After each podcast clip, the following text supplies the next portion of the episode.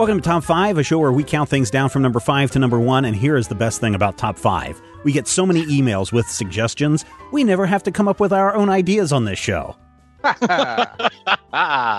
this week, from one of our listeners, Top 5 movies with bad endings. Top 5 movies with bad endings. Now, they're not saying top 5 bad movies. These could be really, really good movies that just have mm-hmm. horrible endings.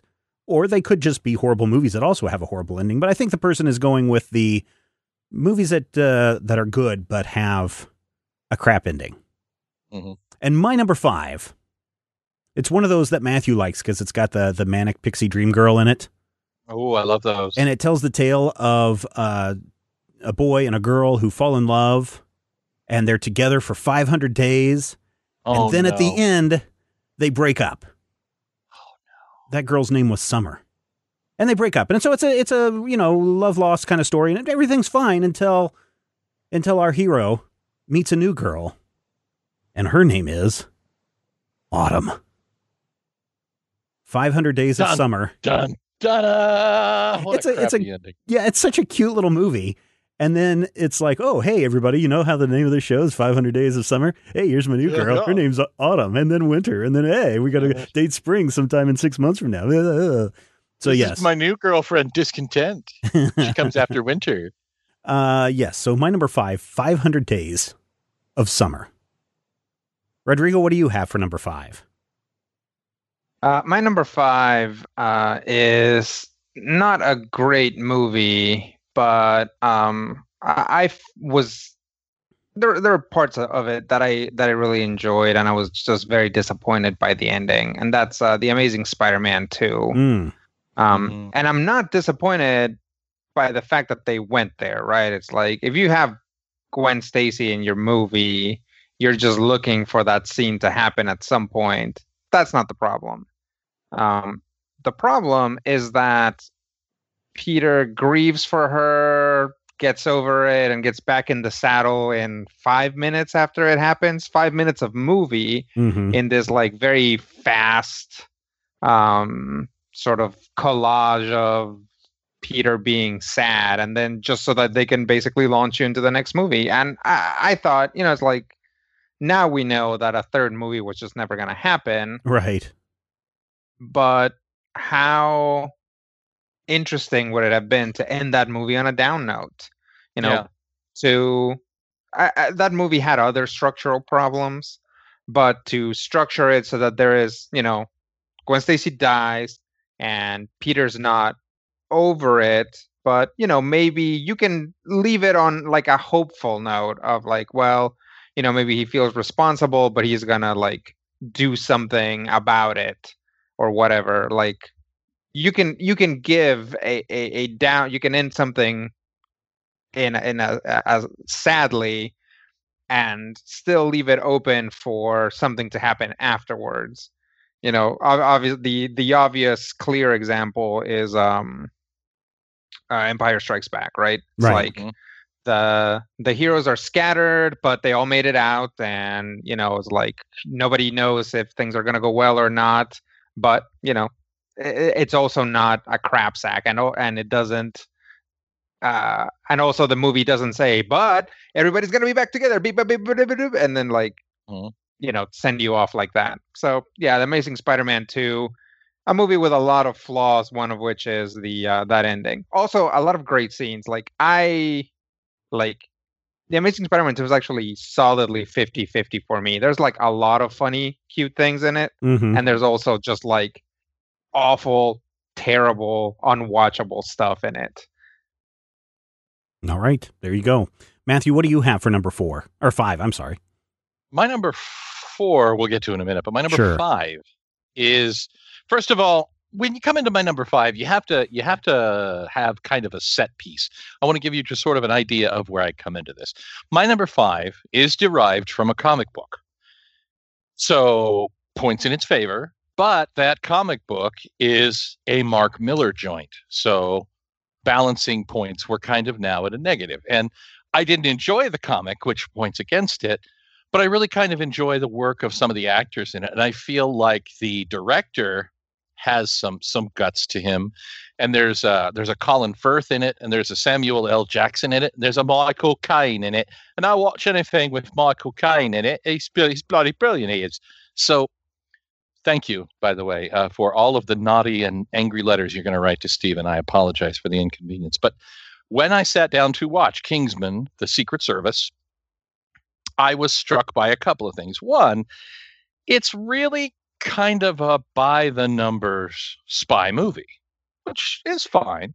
And it has some big Mark Millar elements and it has some modern set pieces to kind of jazz it up and give the James Bond stuff just a little tweak and make it feel good. And the main character is, mm, eh, he's charismatic enough. But at one point, about three quarters of the way through the film, he discovers that I think it's the Princess of Sweden is in the villain's lair and he's like if i save you do i get a kiss? And the princess of sweden says and i'm paraphrasing if you save me you can stick your gugus in my geschmoigity and he raises his eyebrow and looks to the camera and i'm like okay it's a crass joke. Movie ends saves the day goes back to the prison does not let the princess of sweden out of the prison goes into her prison cell and the last thing we see is his handler turning off the feed from his little uh, eyeglass spyglass thing, which is clearly him about to, you know, this poor woman who's been trapped in prison. It, this villain stole her and imprisoned her, and he is literally going to take her up on her Stockholm syndrome offer to stick his gugus in her geschmoigety. And that moment is so crass and so dumb and flat. I mean, it's that is sexist. That is some sexist bullcrap and it really did flatten any of the peaks that I might have had in the film. Because again, there are some really fun moments, and there's you know Colin Firth murdering 50 people to the sounds of Lynyrd Skynyrd. So that's like three things I like right there.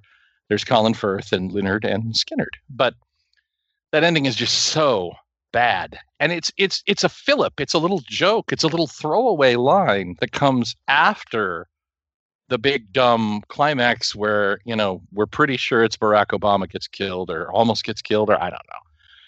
But I just I was so put off by that moment that I really you know slapped myself in the forehead and said, "Stupid, you forgot it's a Mark Millar joint."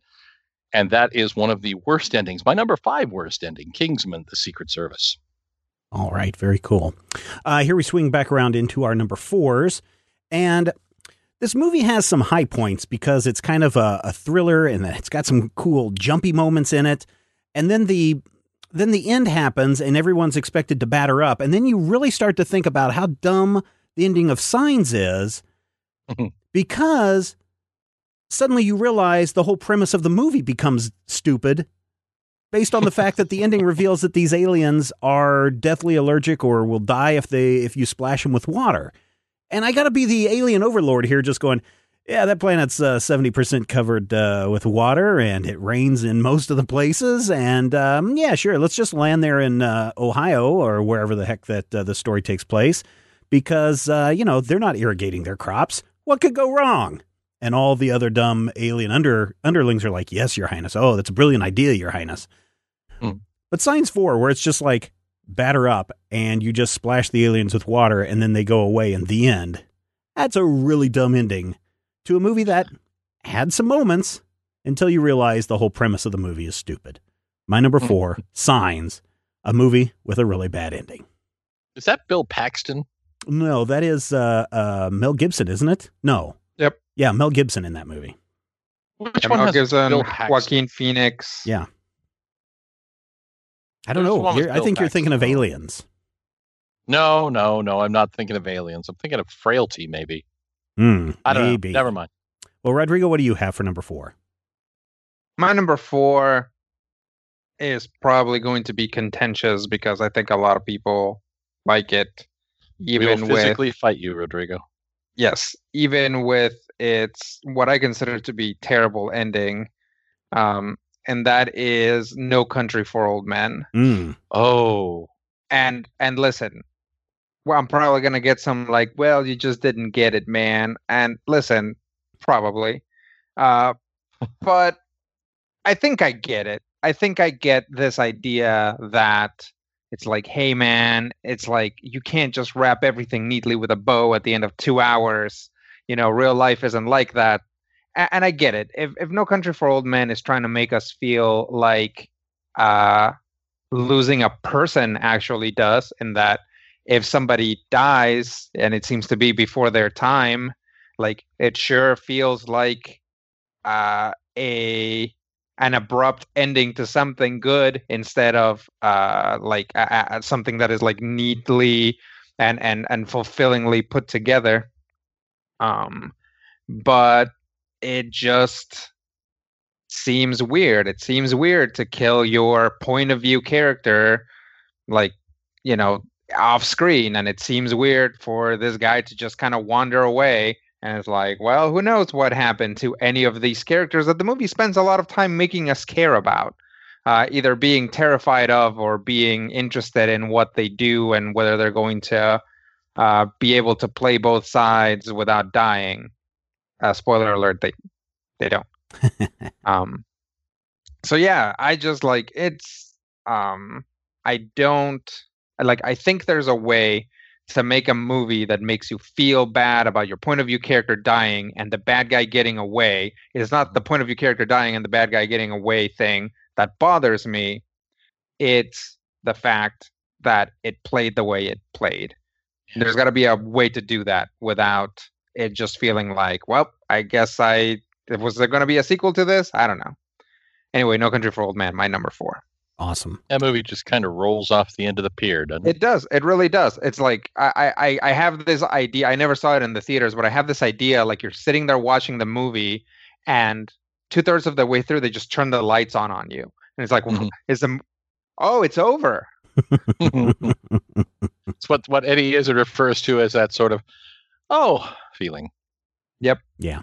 Which also appears in my number four movie with a bad ending.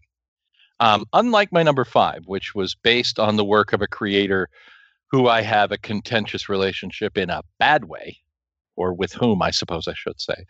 My number four is based on the work of a creator with whom I have a contentious relationship in all the best ways. Um, his first film used to be on TV all the time when I was a kid, and it gave me nightmares, and it probably made me the person that I am today, or was at least one of the major um, forces, I think, that turned me into the terrible, horrible little man that you know. But when uh, George Romero made his second film, Dawn of the Dead, I was like, this is great. This is amazing. This is cool. And so in 2004, when they said, hey, we're going to remake Dawn of the Dead, I said, yeah. I mean, it could totally suck. I'll still have the original, but think of Dawn of the Dead done with a big budget and special effects and an actual director. And they gave us two of those three things. Mm-hmm. But when you get into 2004's Dawn of the Dead, uh, directed, and I use the term loosely, by Zack Snyder, you discover three important facts. One, Sarah Polley is just amazing. You could put Sarah Polley in a room reading the alphabet backwards, and it would be entertaining. And two, this James Gunn kid who wrote the thing definitely has something going for him. It is not, however, endings because when you get to the end of Dawn of the Dead, and you know, spoilers, Dawn of the Dead takes place during a zombie apocalypse. What? It's one of those movies where, yeah, most of the characters in it are dead guys. But as we slowly kill everybody on the film in a little bit in terrible ways. And you know we meet our our stock characters. There's the wall street jerk. There's the doting dad. There's the goofy girl. And there's the the smart nurse lady. And there's the um, tough cop guy who takes command and takes charge by the way played by Ving Rhames. Really really good stuff. And you get to the end of this film and they're like okay well they've been they've been holed up in a shopping mall spoilers they're like, okay, we're going to make a run for it. They make a run for it. And the movie ends kind of ambiguously, which I love. And that's, you know, a very Romero thing. And then we get to the, the credits. And Snyder chose to intersperse the credits with little bits of home video film from a camera that the characters had. So as the credits are going, you're like, okay, I have this solid ending. I have this moment big romantic moment. I have a big hero thing. I have all this stuff, and they get on the they get on this boat and they're going off onto this island where theoretically they're going to be fine. The original Dawn of the Dead ends roughly the same way. Uh, it ends with an ambiguous sort of ambiguity to it. And that's the best kind of ambiguity because you don't want that certain ambiguity. Um, that sentence made no sense at all. So just play along. But you get to the end of this movie, and in the closing credits, they intersperse little scenes that are fun at first. And then they start getting less fun. And then they completely undermine the ending of the movie. They gave us an ending that worked. And then they stuck little Easter eggs in the closing credits that killed the mood, that killed the ending of the film, and really sent me away with a bad taste in my mouth. So now, uh, Dawn of the Dead is a movie that if I catch it on cable, I'll sit and watch. But as soon as we get to that final scene, we fade to black, and then you get the uh, the terrible music by Disturbed coming up. I'm like, okay, we're done. We're out. You have to end it there, just like Phoebe's mom ended Old Yeller with the happy kids and the happy dog before they ever had to put him in the corn crib. Because if you watch the closing credits of Dawn of the Dead from 2004, it will ruin everything that you just sat for 96 minutes and watched. There you go. Mm-hmm. Uh, my number three Planet of the Apes. Now, I'm not talking about the good Planet of the Apes, where you Charlton Heston discovers that the, that was our the planet. Rod Serling one. Yeah. What I'm talking about is that horrible, was it 2001 uh, Marky oh God, Mark version remember. where Marky Mark defeats the planet of the apes and, and beats the head mm. gorilla guy. And then he goes it back up into space. Beetlejuice, right? I believe so. And then he goes back up yeah. into space and then he lands back on the planet. And then is it did he go back in the past? And then the whole planet is all apes and and the the general's head is on top of Abe Lincoln's body and Abraham that, That movie, that ending makes no sense. They don't even try to explain what happened. Did he jump into a parallel timeline? Was he actually in the past instead of the future? I mean, that movie makes no sense. And people walk out of that theater going, "Oh yeah, there was Charlton Heston as one of the apes. That was kind of cool." And you know, the that was I guess kind of neat that they did some Planet of the Apes remakes, but and that ending, what does it mean? And I'll be completely honest with you. After watching that Planet of the Apes, I have refused to watch any Planet of the Apes movie after that. And apparently, all the other Planet of the Apes movies have nothing to do with the Marky Mark movie. But I don't care. They fudged up that, that franchise for me. and I will never watch Planet of the Apes ever again because of that. So, Planet of the Apes has a pretty good movie. What a horrible ending. Did you guys understand the ending of that movie? No, I, okay. I don't remember it, it. Sucked. Does that does that count?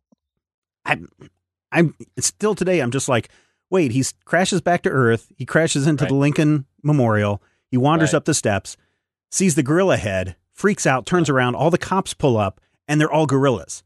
And then right. the movie ends, and it's like what? Somewhere, what? somewhere on the interwebs, there is this long and involved explanation of how it's all there in the movie apparently that somehow when he went back in time the villain went back further in time or some such nonsense just ugh, no just don't if you have to do if you have to make me a diagram and five pages of explanation of how the last two minutes of your movie went i'm, mm-hmm. I'm not well going. listen if you're watching donnie darko or you're watching primer and you need a, a diagram to show how everything loops around and how the time travel works, I'm perfectly okay with that.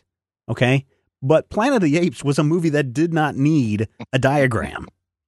It needed Marky no. Mark to go home and to run down the streets screaming, raving, We've got to be aware of the Planet of the Apes. And everyone locks him up at the end. And then right. you pan across the street from the uh, the psych ward to the zoo, and you see some gorillas just sitting in the cages looking across at him, and you know that they're plotting to take over the yeah. world. That's how you end the, a Planet of the Apes movie.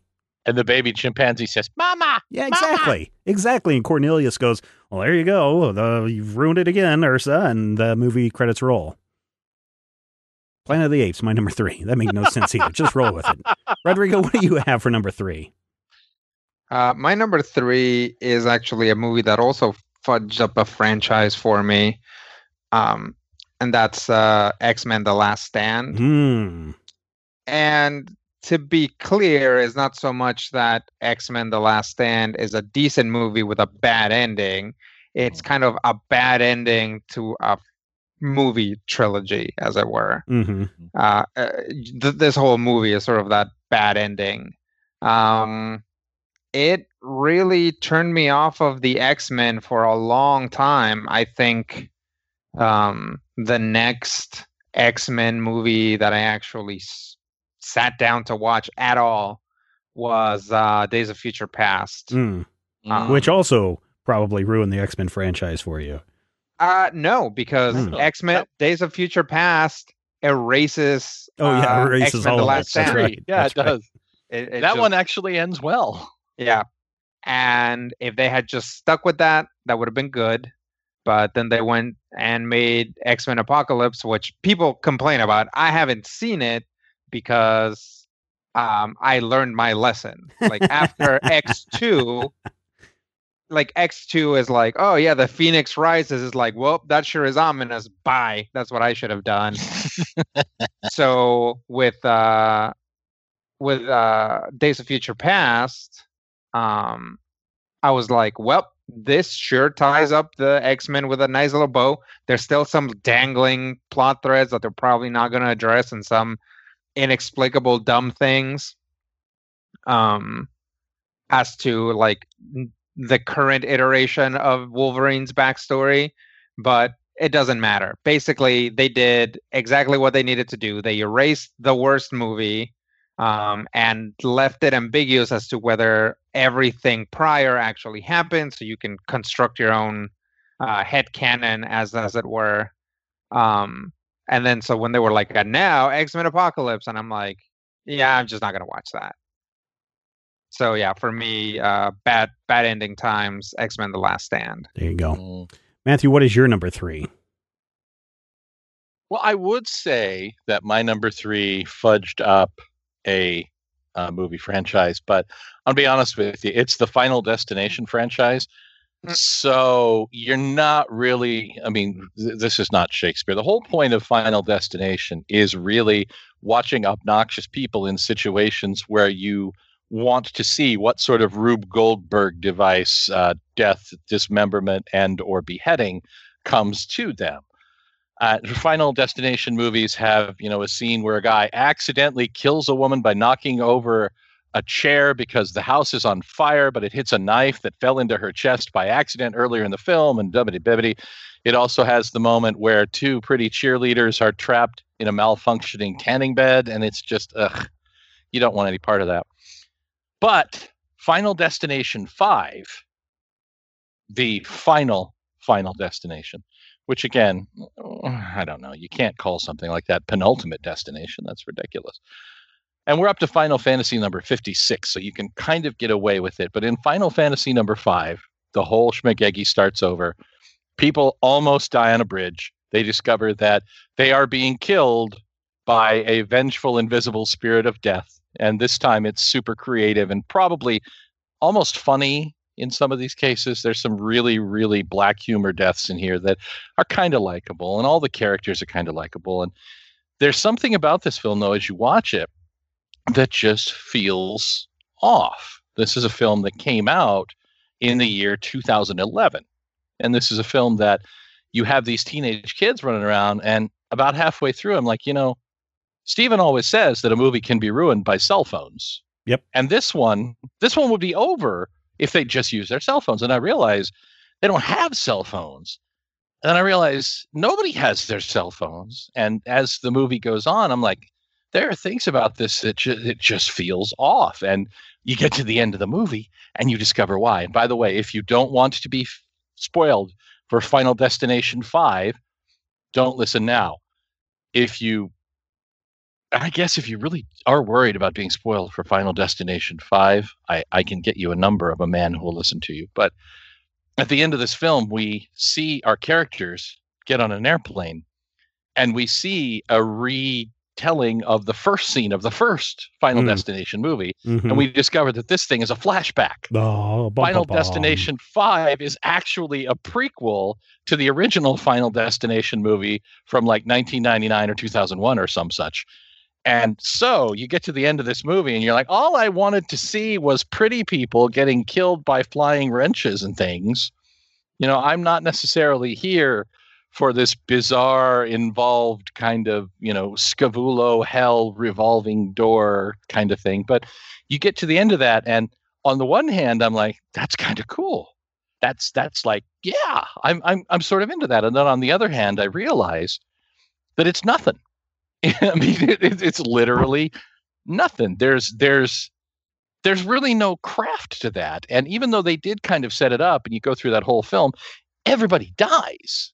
You know, it's not like anybody learns an important lesson or you know love's lost and and hearts broken and people put together. It's not like Love in the Time of Cholera or something. It's basically a slasher flick, only the slasher is invisible death. And coming back around to the beginning of it, is really great because it ties the whole Final Destination uh, trilogy, the oeuvre, if you will, the entire Final Destination mythos into one big bow. But then it made me sad that there was a, a Final Destination mythos, and B, part of me that kind of cared. And so at the end of Final Destination 5, I just went away sad and went off and watched the latest paranormal activity film. So, you know, you take the good, you take the bad. All right. Uh, we are up to number two, or Mm. down to number two, depending on which way your list goes. down. Yeah. Down. Yeah.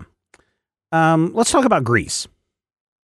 I knew it was coming. The country? No, Grease, the the movie Oh. with John Travolta and Oh. Olivia Newton-John. Now, you know this movie uh, takes place in 1959, but the movie came out in in like 1970, what 8, 78, 77, 78. something like that. Uh, and so all the styles and everything have to fit with that 70s uh, vibe, including the music, which is a little bit more disco-y than 1959. We can we can look past all of that.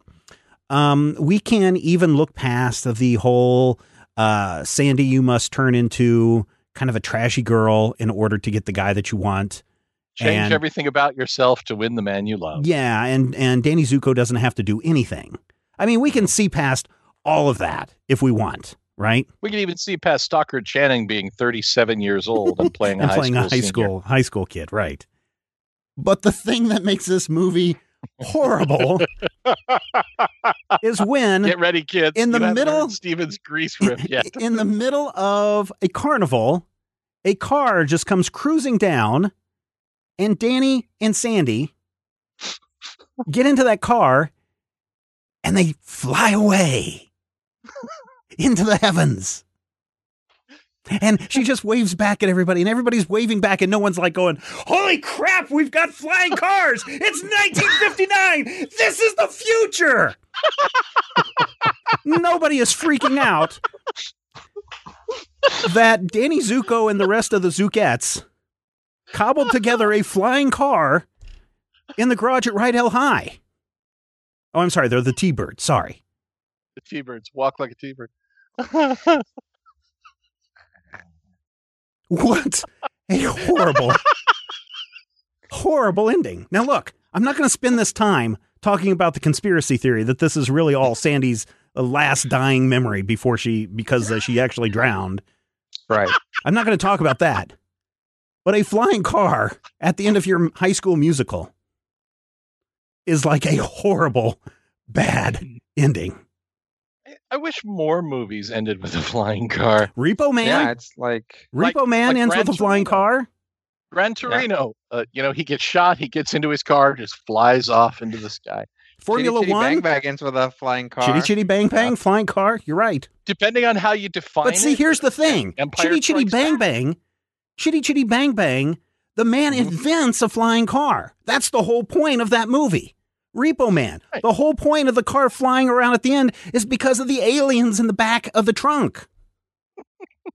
Grease, flying car, just dumb. It's like whoever wrote this thing. Let me look here. Who wrote this movie? Produced by Mhm. screenplay by Bronte Woodard. Bronte Woodard or Bront Woodard. I think he got to the end and he's like, all right, I've totally ruined this nice girl, Sandy. Danny doesn't change at all. I got nowhere else to go. And he flips through his like stack of uh, random cards that he puts together to make up his movie, and he pulls out Mhm. flying, and car, and he's like, "That's it." Musical number, flying car. Everybody waves at the end. I just, I just, I really think that it wasn't that. I, I, I gotta imagine that they shot that ending or the ending up, you know, to that final song, and they showed it to an executive, and the executive is like, eh, "It needs something, something like punchy, Look. something to get you like." You know, it like it has to end on like something crazy. And it's like, well, like what? It's like I don't know, a giant spider, a flying Yeah. car, Flying uh, spider. ghost. Okay. Um, Here's I the have thing. theory. No, but here's the thing. They could have just driven out of the parking lot, driven down the Mm-hmm. big Highway 1 of California with the clouds and everything on the horizon, and they're turning back and waving into the parking lot. They could have ended that way. They could have ended if they really wanted the car to fly. They could have just driven the car right off the edge of a cliff, and that that would have been a better ending. I have the answer. All right. And it's one of the few times, and the people who listen to this show know that occasionally I do delve into what I call universal string field theory, which says that any character played by any actor is the same character no matter which movie that actor is in. And here's why it works Danny and the T Birds have a uh, shop teacher named Mrs. Murdock. Mrs. Murdock helps them build the car that they use in the race sequence against the evil guy who is evil because he has bad skin. And don't Yeah, think I don't acne take that is, personally. Is a, is a sign of Yeah. evilness. that woman is played by Alice Ghostley. Alice Ghostley Ah, Ghost, right. known. Yeah, Ghost. No, she is best known for playing Esmeralda the Witch. Mm. Samantha's cousin on Bewitched. So, this is the thing. Before she became Samantha's cousin, it was 1959. She was hiding in normal human society, but Esmeralda was bad with her powers. So, she accidentally built a flying car. And what we don't see is the scene after Grease where up in the upper atmosphere, Sandy and Danny freeze and starve to death because of because lack they of don't know how to get down.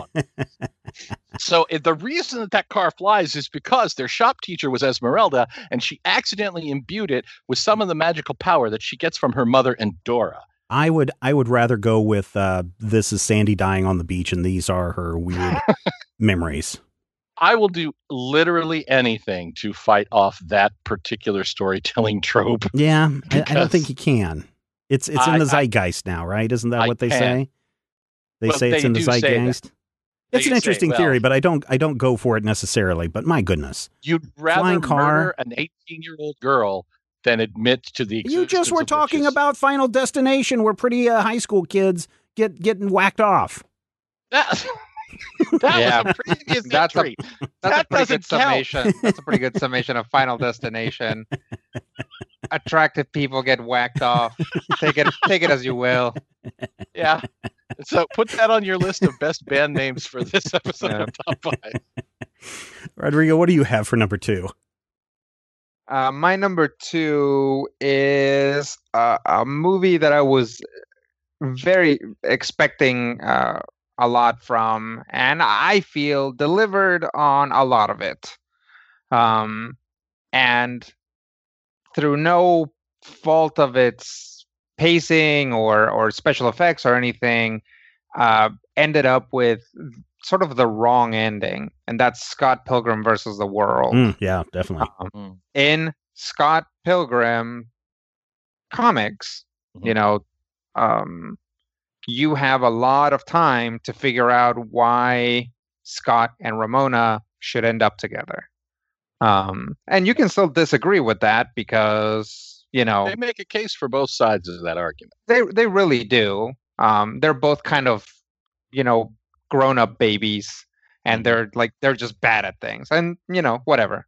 Um, but 100% Scott Pilgrim versus the World, the movie, Scott should have ended with knives. They play the whole movie plays so that he gets back together with knives, and then he doesn't. And from what I understand, that was the original ending that they had planned and then they made a call to bring it in line with the uh, source material. But they didn't go back and reshoot two thirds of the movie to make that ending make more sense. Um, Because uh, doesn't he and Knives uh, fight the the the uh, last Yeah. video game together, and it's like, oh, that's a perfect Yeah. pairing. yeah, He and basically, knives the, together defeat Gideon. Yeah. Yeah, he he starts out and he's dating Knives, and he's a bad boyfriend to Knives, and he basically leaves her uh, for this other girl, and then eventually it all comes together, and the things that Steve that that Scott did with uh, Knives um, come back around and become positive things, whereas his relationship with Ramona really doesn't. Mhm. Um, and you know, Ramona just kind of comes across as someone with a lot of baggage, who you know is like isn't like isn't ready for another relationship, which is basically what she's been telling him from the beginning. Like, I'm not. This is not good. I'm not ready for this. Blah blah blah. Like the way that the movie set up it like it really really makes it seem like even after he went through all of this is like how much better is it that he went through all this stuff with this other girl it made him a very better person and then he's like oh now i can be a good boyfriend right, to this girl who is willing to still give me a chance right Mhm. but no just you know magic door Mhm. What a shame. What a Yeah. shame. They wasted so much potential in that film Yeah. because I mean, duh, the books are so good. it, And they really did so good. I I I really wish that they had just I really wish they had uh over uh like just overreached and made two movies like been like Mhm. okay this is great we're going to shoot two movies at once because they had to crunch the book so hard to make this one movie if they had done two movies it would have given them a little bit more room and maybe a little bit more room to have that ending you know Well, Yep. uh, remind me because my timeline's a little off. Didn't the movie come out before the final book came out? Uh, it started production before the final book Okay. came out, but Alright. I Yeah. think by the time the movie came out, the final book Yeah. was out. Okay. The final book was out, but I don't believe that they knew how the final book ended when they Right. made the movie. Right. They started production before it was written. So or finished anyway. So Mhm. yeah, Mhm. they they had to extrapolate a la Yeah. Game of Thrones. A la Game of Thrones. Mm. Mm, Mm. Brian Lee O'Malley, what are you working on these days? Not girl. Mm, oh yeah, right. that's right. Yep, yep, yep, yep. Yep. All right, we are. Oh, gee, are we already? Uh, Matthew, you've got a number two. I've got a number two, All right. and it is a genuine number two. and I'm glad that this wasn't good movies with bad endings because this movie is not good. It it was never good. This is a movie that, and this is this is a legend behind the film. I'm gonna tell you a little bit of Hollywood stuff right now. This movie was half made by one creator, then they ran out of money, and they stopped. And another creator wanted to. He needed a second movie to play as a double feature to get his movie released. And I presume this is like Grindhouse drive-in theater stuff where his film wasn't quite long enough, so they needed two. So he bought this half a film, added some more scenes and added dialogue, and of course, in some cases had to like hire new cast members. So some of the cast members just sort of up and change halfway through it. But it's a story of a monster, sorta. An astronaut named Frank who is in a spaceship coming down to Earth and suddenly disappears. And then they see a giant radioactive monster. Oh my God. And this is how you kick into 1965's science fiction horror number two Monster a Go Go. This mm-hmm. is this is a movie that is so bad that the mystery science theater guys couldn't do that much with it. I mean, they had to really work, and there are points in this film where even watching the wonder that is Joel and the bots cannot entertain you because it's just so bad. And there's there's one legendary moment in this film doesn't have anything to do with the ending, but I want to share it anyway. Characters are sitting there, they're in an office sequence, and the phone is ringing, and the phone is clearly somebody going, "Bring, bring, bring, bring," just off screen. but as this movie ends, we get to a point where the, the monster is in, in the sewers under the city, and the scientists are chasing him down, and they run around a corner, and he's gone. And then they, they get a telegram that says, Oh, yeah, they found him in the North Atlantic. There was never a monster at all.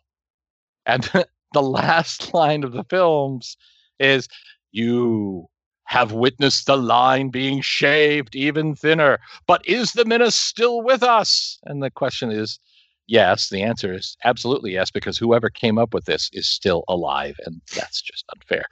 Movie just stops, just ends. There was never anything. And it, I mean, it makes the whole thing pointless, which kind of kills your twist ending. I mean, a twist ending, even a bad twist ending, you can go, okay, well, yeah, she thinks it's 1876, but they're really in a wildlife preserve. It's not a good twist, but it's a twist that at least justifies some of the gymnastics that that movie went through, not to keep beating on poor M. Night Shyamalan.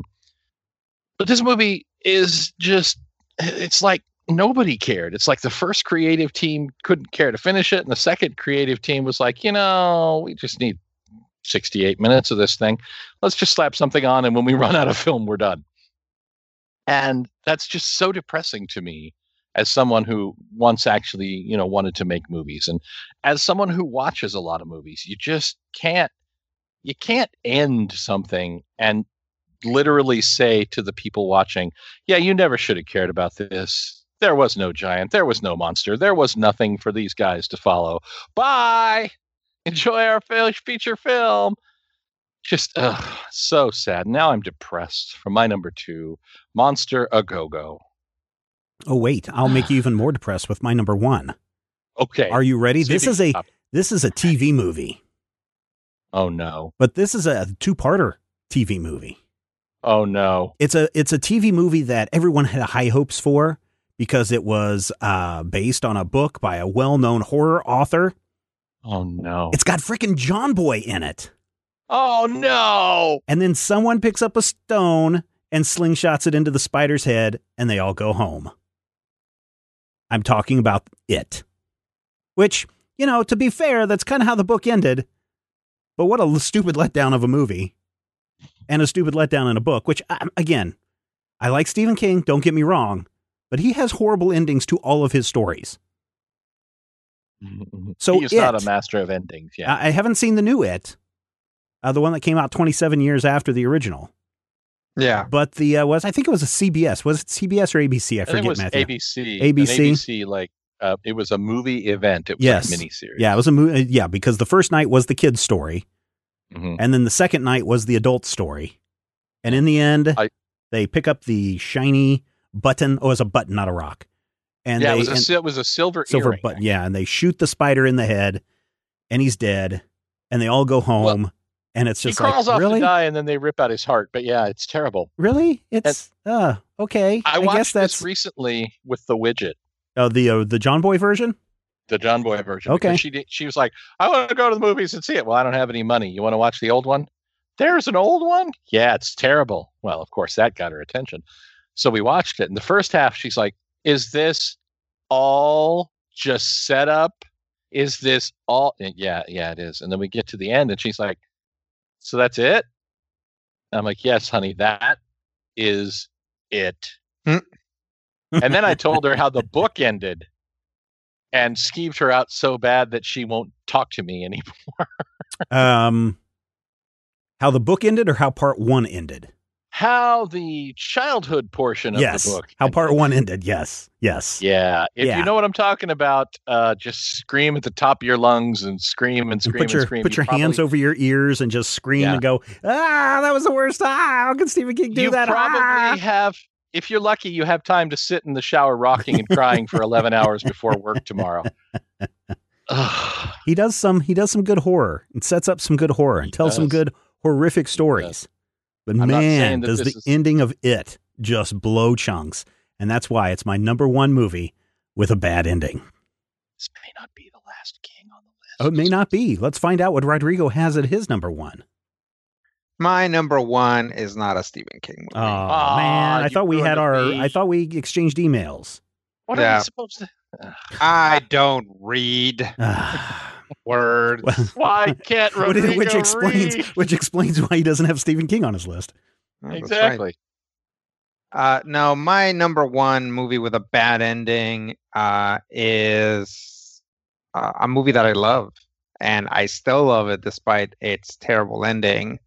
Um, and that is The Matrix. um, The Matrix is a a movie that redefined a lot of what action movies uh, are and were doing. It's a movie that is both a pow pow pow karate chop action movie and also a pretty phil- like pop philosophy like you know it's a it's a deep movie in its own way it's actually asking questions of its audience that you might you know sit there and think about for a while uh, what if this is all a whale's dream or something? I don't know.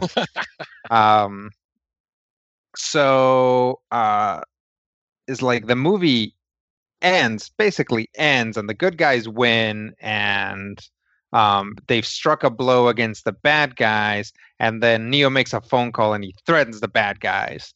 And he's like yeah we're coming for you and you can't you can't keep us down anymore man.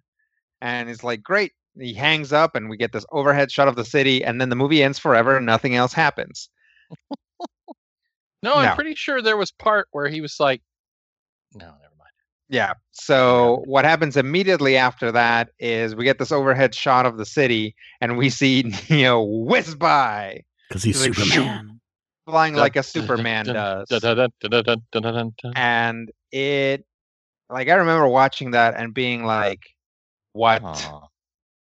You know, and it's like and and it's funny because that's that moment is where I think the Matrix sequels start. is the very end of the Matrix. Um, and from there on out, it's like a completely different tone to those movies. They're still trying to kind of accomplish the same thing, but the world of the Matrix is small. It's a very small. Yeah, they got to fit it on one blade server there in the uh, the rack of of the universe. I mean, yeah, literally, you know, is like all cities are the same. All people are like uh, subjugated by one intelligence. The world of Matrix is pretty small, and when they try to expand it in the sequels, um, it just kind of starts to break down. It's not as interesting. It's not as uh, cool. Um, and I, as as far as I'm concerned, that starts at like the you know 157th minute or whatever of the Matrix when Neo takes off flying. Yeah, So that's my number one. And it's number one because I keep having to deal with it because I like The Matrix. You know, I'll actually Mhm. sit down and watch. Oh, well, sit down and watch Scott Pilgrim too, but it just does is not as bad. You know, I, I don't have as much invested into the Scott Pilgrim movie as I do into The Matrix because you know I was like a teenager when it came out. And I was like, yeah, yeah, yeah, Mhm. pow, pow, pow, pow. Pew, pew, I wanna, I wanna put on a suit and fight people. Well, I and, want to but have it, black clothing and go. "Do, do, do, but it also brought up all those cool, um, you know, the the cool philosophical uh, and psychological uh, questions that it brings up are also really cool. Mhm. And Yep. then you know they decided to stretch their movie making Yeah. skills a little bit too far. Yeah, Ru- I I mean, ruined long black coats for a whole generation of people. there's a there's a lot going on in the matrix um and yeah it just i don't know. It it is it is weird because to them it probably seemed like the next logical step. It's like well we've already showing him stopping bullets with his brain. Uh where else what can we do to like punch this up? Uh, you know it's like well Mhm. him and trinity I can get get it, on a can get on a yeah him and trinity can get into a flying car and go off into the sunset i guess that actually make more sense would- in yeah. the matrix in the Matrix, We'll it be certainly would. Together like Mr. Smith and the other agents. Well, there's only just one Mr. Smith. Oh, they're all Mr. Smith. me me me Yeah. All right, uh, Matthew, what do you got for us, uh, Copper Top? All right, don't ever call me that again. And second, here's the deal. I, anyone who listens to the Major Spoilers podcasts, um, our entire array of wonderful podcasts, including Critical Hit, which we love, the Major Spoilers podcast, the show you're listening to right now, top five and dozens of other amazing shows, all available at majorspoilers.com, is that sometimes we, and by we, I mean the three of us, have themes to which we return and things that really bug us, kind of in the way that Marty McFly hates being called chicken, or uh, the kid from uh, the kids from Caper hated hearing the word banana. But for me, Stephen's point about Stephen King not being able to end things is a solid one that has haunted me for years and years and years. and literally years, going back to probably around 1980 or 81, when my friend the Stork, whose father had a collection of Stephen King novels, at that point there were three or four of them, so only about 50,000 pages, uh, loaned me a couple of these books. And one of them that he loaned me was Skeleton Crew, which is a collection of King books. And it leads with an amazing, it's, it's not really a short story, it's more like a novella or a novelette. It's like scribillion, 150 pages or something. And that story and the movie that sprang from it is called The Mist. It is my number one. And the reason why is a personal one for me. The Mist is a movie that hurt me in ways that I never thought a movie could hurt me because I loved the novella, The Mist. The Mist is the story of a man who goes to the store one day and is somehow trapped in the store, surrounded by freaky, freaky aliens in this uh, titular mist, and doesn't know what's going on. And nobody really knows what's going on. And it's mostly about human nature in a crisis, which means that there's fighting and people getting shot in the face and people constantly trying to kill each other, even though they should be banding together in the face of adversity. And at the end of the novella, The Mist, and I don't want to give too much away, we have ambiguity. We have an O. Henry kind of a Twilight Zone Rod Serling thing where they don't tell us how it happens. They don't tell us what happens after David and his son and a couple of friends get out of the Federated Market. They do not tell us. And it ends with a line that is pretty bad because, first of all, it's uh, it makes a point that two words sound alike when they don't. And second of all, it just sort of stops, but it stops in a way that sometimes you want a story to end. You want a story to not tell you, and then they all escaped into the bright light of a new day. So, flash forward 20 years, Frank Darabont, the guy who did um, The Shawshank Redemption, which is utterly perfect as far as I'm concerned, solid movie experience, takes one of the better King. Uh, so no, there is a Stephen King's movie that actually has a good ending. Yeah, and the story has a good ending too. That is yeah. the ending from the short story. But it's not a horror. It's not a horror. That's the thing. Eh, eh it's not I mean, a horror sure. story. It's it's human horror, but yeah, it's yeah. not like not We're like all clowns the in the sewers, cars trying to kill you, telekinetic children, rabbit you know, dog. I, mean, not, I don't know. I don't know how the book hotel. ends, but I thought Mhm. Pet Sematary had an okay ending.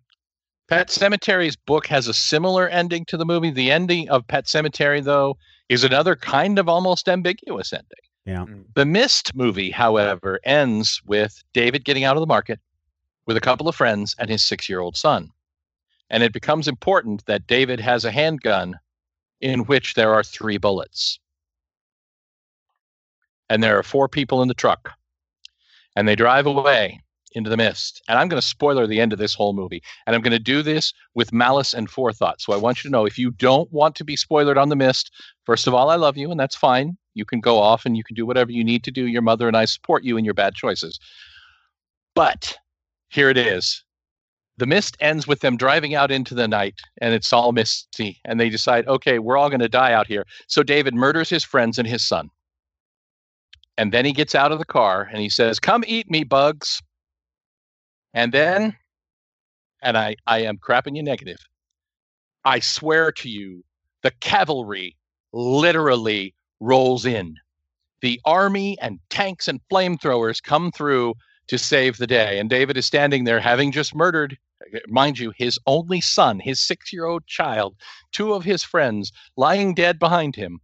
And he sees everyone that they left behind in the market, all the people who tortured him and tormented him and maybe tried to kill him, are all riding away on a truck, eating MREs or something, while the military comes in to save the day. And he is now forced to realize that in a moment of panic, he murdered his family three seconds too soon. And Frank Darabont, I hate you wherever Bum, bum, you are. bum. I hate you because that ending is so bleak. It is a story that ends in the original fiction with the possibility that they were all killed and eaten by Cthulhian monstrosities from beyond the void. It ends with them probably dying or starving to death somewhere in the middle of nowhere. It ends with them maybe being squashed by a giant dinosaur thing from hell. And it's a better ending. It's a less bleak ending than what we get in the movie. And if your short story originally ends in that weird sort of non-ending territory, it's going to be a hard sell to turn into a movie. I get that. Movies have to have a big kind of climax. You have to have something huge where Sandy and Danny fly off into the sky because of Esmeralda's magic carburetor. You have to have that Stupid feel good moment. You have to have that moment. And you know why it's called Grease? Magic Grease. Esmeralda made it, put it in the car. Mm. That's why the film's called Grease, Stephen. You know, Flubber has a flying car, and that movie makes a hell of a lot more sense than Grease. And you know what else it makes more sense than? The Mist, which is a horrible, horrible movie. It's made by people who should feel bad because their ideas are bad and they are bad, bad people, with the only exception being anybody that I like in their next work, like the lady who ended up going on and playing the cool girl on The Walking Dead, Carol. Her, I forgive. Uh, maybe I forgive uh, the Punisher, who was the main character. I I do kind of forgive. No, I thought uh, the- I thought Superboy was the main character. No, the main Tom character of Welling. the Mist is the Punisher. Oh, I no, thought Tom you're Welling thinking was of the, the- Fog, Oh, and that's a John Carpenter remake, and that's equally. And shut up. and you know what? I also forgive the captain from Brooklyn Nine Nine, who is the uh, evil lawyer next door. Mhm. Andre Andre Braugher is in this, and he's amazing with that voice. Oh yeah, Oh my god, I love that. yeah. Anything, you know what? anything he's in, I'm there for. Yeah, if you watch this movie, first of all, I just spoiled the ending for you, so Merry effing Christmas. But uh, don't watch this movie. But if you do, just stop. Just stop when they drive away from the market and say, dot, dot, dot. Stephen King can end a story. there you go. Mm. Well, Frank Darabont chose to add an Yep. ending that didn't need to be added, I which more than blame- likely is my guess. Yeah. My guess is just like uh, Grease and just like Mhm. Planet of the Apes and just Mhm. like Sign. Well, not Signs. Uh, you sto- showed it to a studio exec, and the studio exec was, "So what happens? Well, Do they get eaten? Do Do they get eaten? did Does do all the aliens die because they're not used Is to our bacteria, and so they all suffered a horrible flu, and that's why Is- you need to get your children do inoculated? Is it He's all a dream? Yeah. it. So you know what, what happens, happens? at the end? You should have the Punisher fly up into the sky with the oh, powers. oh he got. man! Oh, after Cypher. And how did Cypher get out of the Matrix if you have to have an operator to get out of the Matrix? How did he get out of the Matrix to betray them? Yeah. Yeah, Or I'll you tell could. you how. it- yeah. It could have. magic carburetors that he got from Esmeralda. Man, Yeah. there you go, ladies and gentlemen. Now you've gotten us all in a bad mood. Thank you, whoever wrote Thanks a this in. Now we're on a bad mood because of movies that are okay, but had horrible bad endings. Ah. Rodrigo's fine. He's just over there. Ah. I'm going to go try to make myself feel better by going to see Titanic or something. Oh, wait. Damn it. Oh, No, you do not Ah. talk about the ending of Titanic. he could have That movie ends. he could have floated away on the staircase. You know what? You know what I had as uh, I had one in my uh, also rans, Yeah. but it, it just makes me too angry, so I didn't want to like get into it. I had But uh, mystery, I had Mystery Man because I Mm. think the movie ends just Oh. fine, and then as they're walking away, it's like boing, boing, boing, boing, boing, Oh. boing, boing. Hey, and I have to listen you're to- an yeah, asshat, and exactly. your song sucks. I have to listen too. to All Yeah. Star I for like the fifth movie that came out that year. Mhm. Um, I That year, uh, that- I had a Dark Knight Rises on my list because Batman's dead, and then uh, you know the butler is finds him alive. What a dumb ending! I would have been happy with Batman blowing himself up. I removed my number three because I did not want, uh, frankly, to enrage Stephen. But if you went back in time, changed reality, and came back to a horrible, altered world where no one you love is who they were, Planet your the Apes, girlfriend right? is not the same person, She's a monkey. your parents are completely different people, and also you have a truck. Marty McFly is going to be traumatized. Everything he knows is wrong, and he now has yeah, but he has the girl and the truck. But he has to relearn everything in a world of hell. I mean, think about this. He has this truck, but what else does he have? You're a high school kid, and it's not your senior year. You've got the girl in the truck. That's all you You're- need. but it's not the same girl.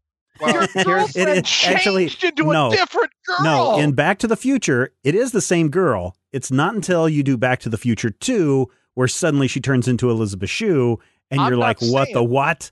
So if I would woke say if you had movies that had bad girlfriend turned into beginnings, Elizabeth Shue, I'm not saying I'd be upset. Sorry, um, but I will say this. I will say only this. Marty comes back to that, and literally the only thing that he has, the only touchstone that he will have in that hellish, freakish world, is Doc Brown, and that's just messed up.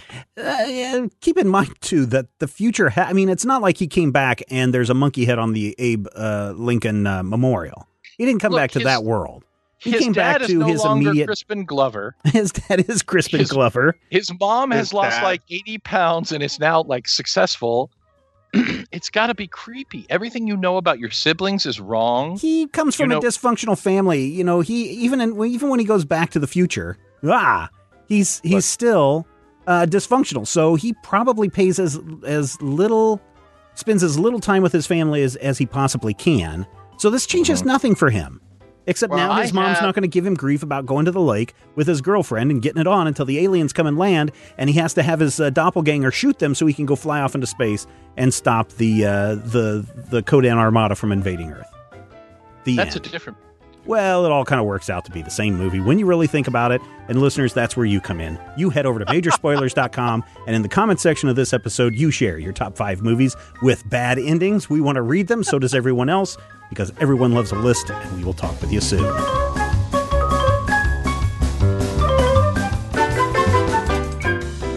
This podcast is copyright 2017 by Major Spoilers Entertainment LLC.